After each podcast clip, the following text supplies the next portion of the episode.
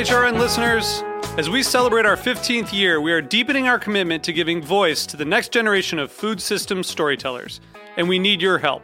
Our internship and fellowship programs help activate new possibilities for underrepresented and underestimated young people through experiential journalism, audio engineering, and production training. Through these unique programs, H R N helps food equity stewards build essential workforce readiness skills that expand their potential and foster economic mobility. Please consider supporting these critical programs. And with a minimum donation, you can be entered to win a dinner for two at an amazing restaurant in one of eight cities and tickets to a concert at a great venue in one of those cities. We have incredible partners across the country who have donated as they also share our passion for helping to educate the next generation of food system storytellers. Check out heritage radio network dot org slash fifteen to donate and enter to win today. That's heritage radio network dot org slash fifteen to donate and enter to win today. And make sure you donate before March thirty-first. Thank you. You're listening to Heritage Radio Network. H R N is food radio supported by you. Learn more at heritage radio network dot org. This episode is brought to you by Wisconsin Cheese. We've been making cheese in Wisconsin since before we were even a state, which may be one reason why we win so many awards for it. It's what happens when a whole state dreams in cheese. Find your next favorite cheese at wisconsin cheese dot com.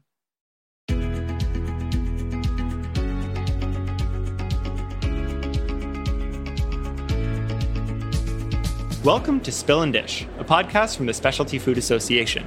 Founded in nineteen fifty-two, S F A is a leading trade association and source of information about the one hundred ninety-four billion dollars specialty food industry. We champion the food producers, retailers, and buyers who are making up the specialty food world. If you want to know more about membership, visit specialty food dot com. While on the site, check out the Maker Prep course, a twelve-step online program that will teach you how to take your specialty food product to the next level. In each podcast episode, we want to share the stories behind the products made and sold by our members who are helping to shape the future of food. You can listen and discover the inspiration, recipe, craft, culture, ingredients, and production methods that help answer the question, what makes specialty food special? I'm today's host, George Hajjar, Associate Editor at S F A. We're excited to bring you today's episode and so happy to be working with Heritage Radio Network, a nonprofit podcast network covering the world of food, drink, and agriculture, and expanding the way eaters think about food. We're joined today by our guest, Pete Marczyk, C E O of Marczyk Fine Foods. Based in Denver, the market emphasizes high-quality ingredients sourced locally from family farms and internationally as well. Welcome. We're so excited to have you on the show. Thank you, George. Happy to be here. So let's dive right into it. Can you tell us a little bit about how Marczyk Fine Foods came to be? Yeah, it, was, it really was the result, uh, the, the product of a uh, massive fit of despair. Um, I, I was... Uh, I was I was really frustrated in Denver that mm-hmm. I couldn't get all the ingredients that I wanted for a nice meal at one spot. I had mm-hmm. to go here for the bread, there for the fish, over here for the produce. And I thought, wouldn't it be cool if we could combine those elements in a in one spot where people could gather and uh, get get the food they needed. I was a stockbroker at the time. I mm-hmm. was a broker at Merrill Lynch, and mm-hmm. I was mm-hmm. I still sell stock. It's just now I sell chicken stock. um, but it was uh, uh, it was a product of a couple of years of work that my wife and I put in to get to a place where um, we could get the doors open. Mm-hmm. And I thought the work. I thought that was. When the work ended, once you got the doors open, what I realized was that's when the work began. Yeah, definitely. So what are your favorite parts of running the company? You know, uh, people, uh, mm-hmm. you know, on one hand, it's, you know, it's some of the toughest stuff, but it's also the most rewarding. Mm-hmm. Um, uh, quick story. We went out to dinner with a former employer, former employee of ours last night. And he's, mm-hmm. he hasn't been with us for about six years, but he spent the first hour of the dinner telling us all the stuff he learned, mm-hmm, mm-hmm. which was really rewarding. Mm-hmm. You know, that's super rewarding. We we really love our customers. We have a great team. Um, and obviously working with the products we work with. I mean, we we work legitimately with absolutely some of the best food in the world. Mm-hmm, you know, mm-hmm. that's our product mix. Yeah. And so it's just really wonderful to be able to um, work with producers and suppliers and, uh, you know, treat Denver to some of the best stuff anywhere in the world. Yeah, I can imagine how that would be very rewarding. Yeah. Um, and being able to sort of accomplish that niche that you needed filled for yourself. Yeah. Um, so yeah, it's it's interesting that you talk about your former employees and that sort of like community network that you've helped to build with both your the producers uh, that you work for work with and the employees that you work with. Um, I know that like community is also at the heart of Marczyk Fine Foods um, with like a lot of special events that happen throughout the year. Um, how do you feel that like community building helps helps your business? Well, you know, it's one of those things. It's like advertising, right? Mm-hmm. I mean, you, you you know, some of it's working. You just don't know which part. Yeah. Um, but the community building, you know, candidly, we started one, one of our, our probably our signature event is our Friday night burger nights, mm-hmm. and we started that in oh two. Um, and it was because we, we didn't have any business. Like mm-hmm. people weren't shopping at our store. Mm-hmm. They didn't. That's when we opened. And we were new, and we had this new line of meats. We've we've had Nyman Ranch meats since we opened, mm-hmm. um, and I just wanted to. I just wanted to figure out a way to get this in people's mouths. I mm-hmm. knew that if I could do that, I knew that it would kind of be like the gateway drug, right? Even yeah. just ground beef, uh, just a burger that tastes so perfect with salt and pepper, yeah. um, nothing else. And that's that was uh, the burger nights are. We'll do, you know, this coming summer we'll have burger nights where we serve four hundred twenty people, you know, mm-hmm. in in, mm-hmm. in the space of two hours. Yeah. I mean, yeah. it's it's really amazing. Cooked over live fire. Mm. But our neighbors come in. Some of them bring a bottle of wine or a bottle of beer, and they sit mm. at our table. Some of them sit on the grass. Some of them sit in their tailgates. Yeah. And it's just a thing, you mm. know. Um, and I think it really, you know, it serves as a way to bring people together around food, around an occasion, mm-hmm. outdoors. Mm-hmm. They meet their neighbors. They... You know, it's just it's it's a it's a happy fest, you know, yeah. and it make, puts people in a good mood, mm-hmm. good good food, good mood, and yeah. uh, you know that's that's really nice. It's yeah. nice, yeah, yeah, definitely. You know, just being a, a neighborhood market is kind of a community thing. Um, we our neighbors tell us all the time, you know, we're so glad you're in our neighborhood. I can walk here from my house. Yeah. Before you were here, I had to drive, you know, and so those are that's all very rewarding. And we have a we have a really good community in Denver, and we have a great community of employees as well. Mm-hmm, mm-hmm. Yeah, that's great. Do you feel the company has like changed, transformed, grown in what ways since you started, both literally and ethically? Yeah. Mm-hmm. So. So we've certainly grown mm-hmm. in terms of revenue mm-hmm. and maturity in a mm-hmm. lot of ways. I mean, we we do things a lot differently than we did when we opened. Mm-hmm. Um, I think the biggest change has been going from a really precious curated product mix to a really accessible curated product mix. Mm-hmm. I would say that's a big change. Um, and we've just added S K Us through the years. We haven't mm-hmm. added space, so we've, you know, we've added S K Us. We've densified our product mix. I think the other thing, uh, probably the biggest physical change in our business over the years has been that when we first opened, we didn't do any prepared foods. We didn't make sandwiches. Mm-hmm. Um, you know, we were a fresh market. So yeah. fresh meat, fish, poultry, vegetables, other ingredients, um, and we learned very quickly that that was not going to fly with mm-hmm. our customers. They wanted more convenience-added foods. Mm-hmm. They wanted more um, more preparation done. They wanted to buy sandwiches, and that has become a big part of our business. Mm-hmm. So that's probably the biggest change over time. Um, that you know, outward change. Yeah. Yeah, and it's it's interesting. Like, it's a very good idea to listen to what your consumers want as well, and sort of respond to yeah. respond to them. The con- the customer is the boss. Yeah. So people, it was funny, you know, when I first started, people would say, "Oh, so you're going to go work for yourself?" I'm like, "I'll be working for you." Yeah. yeah. You know, it's really true. I mean, we go to work each day to provide a great experience and great value for our customers and our neighbors. So mm-hmm, mm-hmm. they're, they're our boss. Mm-hmm. That actually ties into uh, a talk that you had given at the Winter Fancy Food Show. You were talking about when you were sourcing some new S K Us of products, you can know within the first week whether or not uh, a product will succeed based off of like which S K Us people choose. Things like that. Totally. It's a really good point. And I just uh, I just gave a little chat on how I buy mm-hmm. here. And um, that's one of the things I talked about. You know, we know so quickly. You know, I say I, a week. It's we give we give new products usually like ninety days to prove out, and we know in the first nine days which one we already know what our reorder is going to look like. Yeah, you know, yeah. you just know, and it's, and it's anyway. Yeah, it's it's uh, that's a really important part of our business though, because it's easy to buy and bring things in, mm-hmm. and you know it's like it's like you can hire a bunch of people. Nobody. It's easy to hire somebody, but it's really hard to fire somebody. You know, yeah. you don't want to, yeah. and. Products are that way, right? So, you know, you bring something in, you want it to work, you're invested in it, you've made a deal, you've got a relationship with the distributor or the supplier or the maker, and you don't want to you don't want to just cut it out, but you only have so much room. Yeah, of course. That makes sense. So shifting gears a little bit to the goings-on in the specialty food world in general, uh, what are some trends that you see on the horizon for this year? We're we're probably the least trendy market mm-hmm. on the planet. Um, honestly, we're we're very uh, rooted in traditional, uh, high quality foods, right? Mm-hmm. Like we don't do a lot of fad stuff.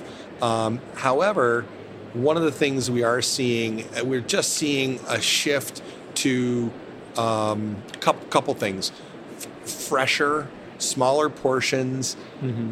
more plant based. More sustainable. People are really digging deeper into labels than they ever have mm. or claims. Um, you know, it's one of the things I like to say, it's like organic, you know, that's almost become ubiquitous. I mean, mm. you can find an organic anything. I, mm. I think you could probably find organic Pringles, you yeah. know what I mean? um, so, but, but people are really, there's, there's a shift to quality um, and people are trading, you know, in, in, when, it, when, when, With the with the inflationary environment we've been in, because the cost of food's gone up. So people are trading down in portion size, but they're not trading down in quality, mm-hmm. which we find mm-hmm. that pretty pretty. We're, we're we're that's our story, and we're sticking to it. Yeah, that makes sense. Um, when sourcing specialty products, what are some qualities that you typically look for? Is it these value-added um, attributes that you were talking about before? So we. We really take a very broad approach to that, right? Mm-hmm. I mean, it's it's got to have some shelf appeal. It's got to have a good price point. We have to plausibly get it trialed by our customers. So we have to, you know, if it's a thirty dollars thing, um, you know, aardvark pate or something like that, we we we would have a hard time selling that. So mm-hmm. it has to be, it has to fit. And uh, it's one of those things. It's like it's like. meeting someone and you kind of know if you're going to get along or not pretty quickly. Uh, products are kind of like that for us, right? We know if we're going to, we, we kind of have a good sense if it's going to fit or not mm-hmm. pretty quick. Mm-hmm. Yeah, that makes sense. Um, what are your thoughts on private label? Do you feel that private label portfolio can complement the specialty food industry, or do you feel like it poses a, a potential threat or? Well, private label is a really important category for us. We mm-hmm. only have we only have a, a, maybe two dozen items that we private label, but there are two dozen best moving items mm-hmm. in the store, and they're mm-hmm. all best in category for mm-hmm. sure. Mm-hmm. But they complement our our specialty mix, and candidly, our private label items are of or better quality than anything else we sell. We just buy them in a quantity enough, and we have, you know, negotiated, uh, we've negotiated with our producers and co-packers on that, so that we've, we're able to deliver those products, you know, kind of right at the sweet spot value point. Mm-hmm. So they do very well for us. And mm-hmm. I, you know, I do, I think that other retailers out there that have, you know, enough volume to be able to do that, uh, to do a private label cost effectively, it's, it's absolutely an area to explore, because mm-hmm. you, you know we do our, our private label olive oil is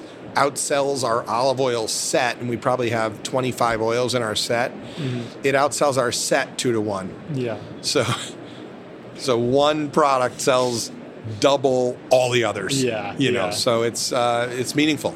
Yeah, that's meaningful. Yeah, and you had uh, talked about before how people are trading down in some categories to go up in others, and it's nice that like private label offers the option for someone to not sacrifice quality while still be able, being able to trade down price for something. Yeah, for something else that, that they hold more near and dear. Totally. Like yeah. Yeah, that's great.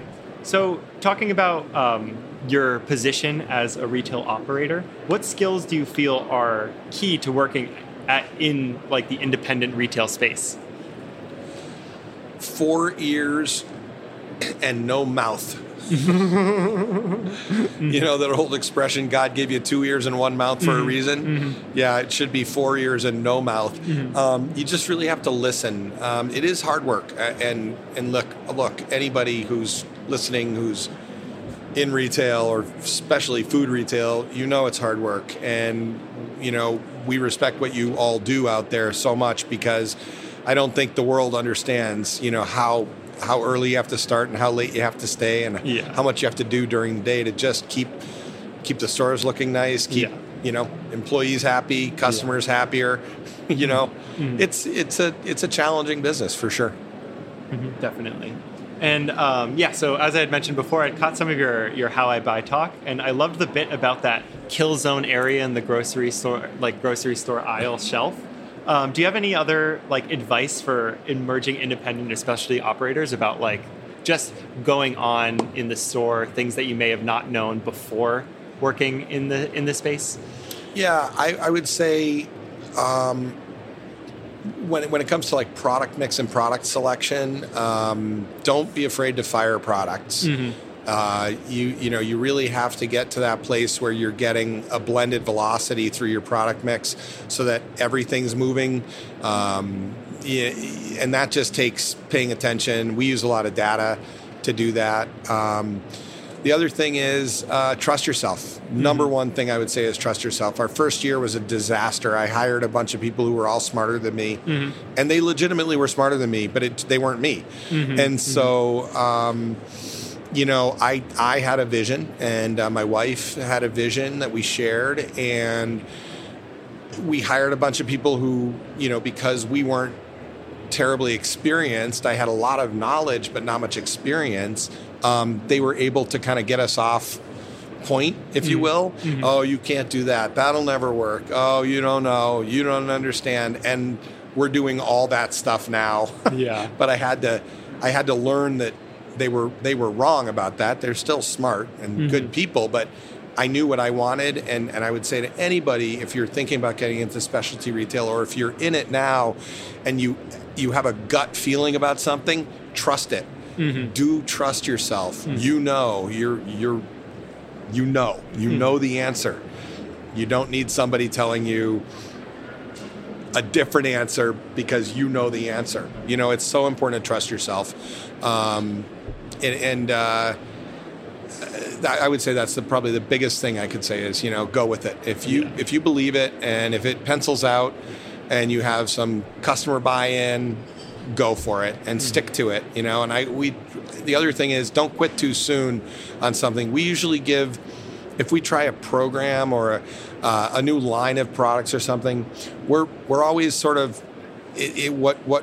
Whatever's happening today is a result of what we were doing six months ago, not yesterday or six days ago. Mm-hmm. It's six months ago. So mm-hmm. give stuff about six months to marinate before you kill it. Yeah. Unless yeah. you know, unless your gut says, mm-hmm. ah, it's not going to work, bad idea. Mm-hmm. It probably is. That makes sense. Um, and I know that you definitely get sent so many specialty products that you have to sample time and time again, or that you choose whether to strategically, whether or not it works for your brand. Um, what makes some of these brands step, stand out? Do you feel packaging, the fit for your for your company? Where where is your mind first? Yeah, so I'll give you I'll give a great example. I was thinking about this for uh, last night. I looked at a I looked at a mustard here yesterday mm-hmm. that was in about a it was in about an eleven inch very narrow jar. Mm-hmm. And I thought, I looked at it and I said, ergonomically for the customer, that's going to be really difficult mm-hmm. because by the time they get halfway down, they're going to get a butter knife dirty up the up the handle. Yeah. And in my mustard set, it I have to put it on a different shelf because all the mustards are small. Mm-hmm. I mean, that's a silly example, but it, it really comes down to, there's so many factors, right? What does the package look like? Is it does it have shelf appeal? Is mm-hmm. it beautiful? Does it catch your eye? Can you see the product? Um, I, I remember a, a pasta I fell in love with a number of years ago, and it was this beautiful Italian pasta, and it had this like box with a window, but it had a door over the window. So oh, wow. It was like a box with a door. And so you, it would stand on the shelf. You'd have to take it off the shelf, open the door to see the pasta. And I told the guy, he was like, can we just cut the door off? And he got mad at me. He was Italian. He's like, no, this is the thing we put all the time and money and engineering into. This is a beautiful package. And I get it, but nobody's going to buy it because they can't see it. Yeah.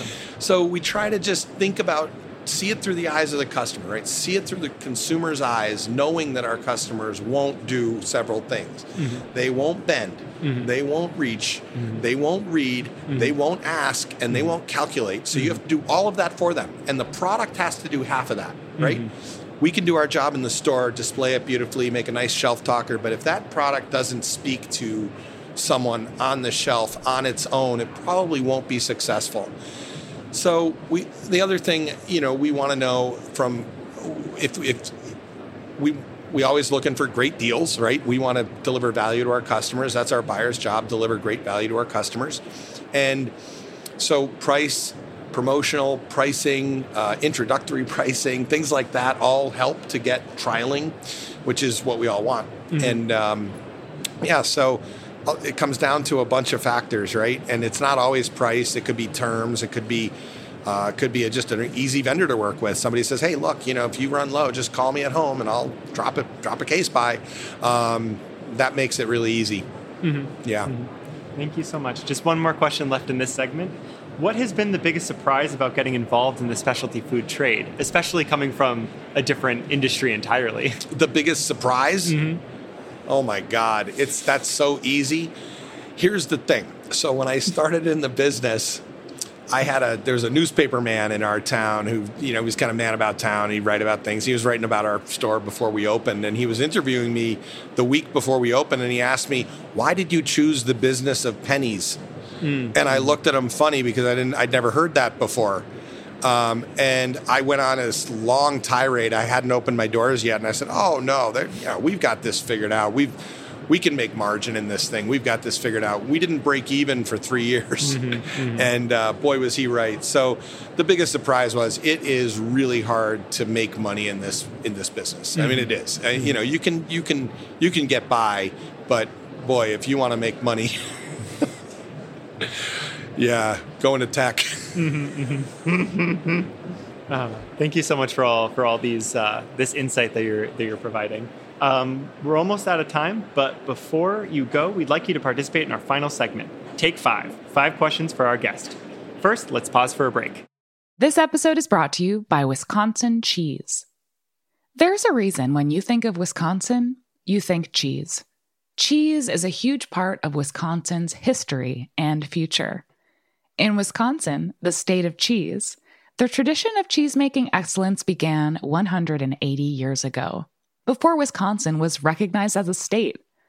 Immigrants traveled to settle in this lush green hills of Wisconsin, bringing their cheesemaking traditions with them. These storied skills, combined with the freshest milk available, created a cheesemaking culture that is uniquely Wisconsin. Wisconsin's twelve hundred cheesemakers, many of whom are third and fourth generation, continue to pass on old-world traditions while adopting modern innovations in cheesemaking craftsmanship. Find your next favorite cheese at wisconsin cheese dot com. Hello again, and welcome back. I'm George Hajjar of S F A, speaking with Pete Marczyk of Marczyk Fine Foods. Okay, here are your five questions for our final segment, Take Five. Shoot. One, what is your favorite thing about the specialty food industry? The people. Two, what's one thing that the S F A has made easier for you? Oh, man, one thing. Um, connections. If you weren't running a grocery store, what would you be doing? I don't know. I really don't know. I've been doing it so long now. mm-hmm, mm-hmm. Yeah, no, I understand. What's fly fishing, fly fishing, skiing, all of the above. What's one piece of advice you give a budding food maker or retailer? Don't quit. Trust yourself. Mm-hmm. How do you define specialty food? Oh, that's a funny one. Mm-hmm. Um, I, I define specialty food as as the food that you wish you could find everywhere, but it's only in your specialty markets, mm-hmm, mm-hmm. you know, curated, uh, special stuff that is better, yeah. more delicious, deliciouser food. I love that. Deliciouser food. Yeah. Deliciouser. Yeah. Great tagline. A big thanks to Pete Marczyk for joining us today. And you can find out more about the show at specialty food dot com and heritage radio network dot org. And remember to follow us wherever you get your podcasts. Come back often to get to know the people who are shaping the future of food. Special thanks to Heritage Radio Network, the world's pioneer food radio station. This is Spill and Dish, a Specialty Food Association podcast. Spill and Dish, a Specialty Food Association podcast, is powered by Simplecast. Thanks for listening to Heritage Radio Network. Food radio supported by you. Keep in touch at heritage radio network dot org slash subscribe.